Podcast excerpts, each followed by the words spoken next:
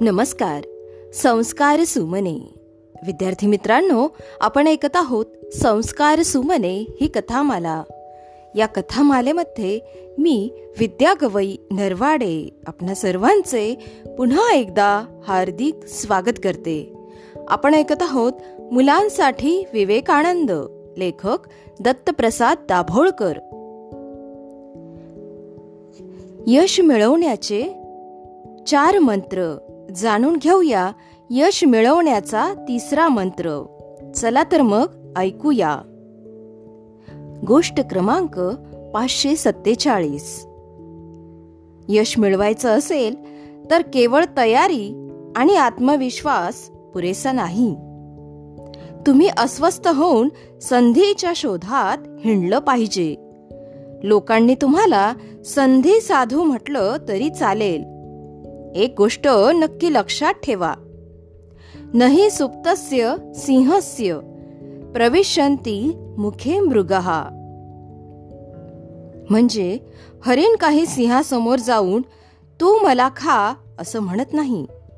सिंहाला सारी ताकद पणाला लावून त्याच्यामागे पळावं लागतं. सिंहाची ताकद आणि आपण त्याला पकडूच हा त्याचा आत्मविश्वास या दोन गोष्टी महत्त्वाच्या पण त्या पुरेशा नाहीत. हरणाला शोधणं आणि सारी ताकद पणाला लावून त्याच्यामागे जीवाच्या आकांताने पळणंही महत्वाचं पुन्हा थोडं आपण विवेकानंदांकडे जाऊया.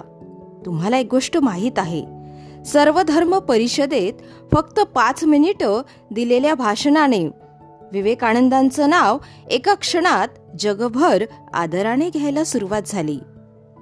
ते पाच मिनिटांचं भाषण म्हणजे एक अद्भुत चमत्कारच होता. पण तुम्हाला फारशी किंवा अजिबात माहीत नसलेली एक गोष्ट आहे. सर्व धर्म परिषद ही त्यावेळच्या अमेरिकेतली नव्हे तर साऱ्या जगातली एक फार मोठी घटना होती. तीन वर्ष या परिषदेची तयारी सुरू होती. अनेक प्रकारच्या चाचणी परीक्षा घेऊन प्रत्येक धर्मातला प्रतिनिधी निवडला जात होता. त्याला आमंत्रण पाठवलं जात होतं. जाण्या येण्याचा खर्च राहण्याची आरामदायी व्यवस्था आणि भरपूर मानधन अशा अनेक गोष्टी या आमंत्रित माणसाला मिळणार होत्या.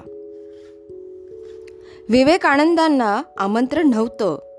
विवेकानंद हे नाव सुद्धा निवड समितीतल्या कुणीही ऐकलेलं नव्हतं. विवेकानंदांनी सर्व धर्म परिषदेत भाषण देण्यासाठी जाणं म्हणजे खेड्यातल्या जत्रेत चमकदार कुस्ती खेळणाऱ्या पैलवानाने परदेशात कुठेतरी ऑलिम्पिक सामने असल्याचं ऐकून मलाही ऑलिम्पिक सामन्यात कुस्ती खेळायची आहे म्हणून ऑलिम्पिकच्या मैदानावर जाण्यासारखं होतं. विवेकानंदांच्या बाबतीतही अगदी तसंच झालं. खूप कष्ट आणि खटपट करून विवेकानंदांनी कसे बसे तिकिटाचे पैसे मिळवले. बोटीचा दीड दोन महिन्यांचा प्रवास करून ते सर्व धर्म परिषदेच्या स्वागत कक्षात पोहोचले. आणि मी भाषण द्यायला आलोय असे म्हटल्यावर त्यांचा अपमान करण्यात आला. त्यांची खिल्ली उडवण्यात आली. स्वागत कक्षात असलेल्या प्रत्येकाने त्यांची चेष्टा केली.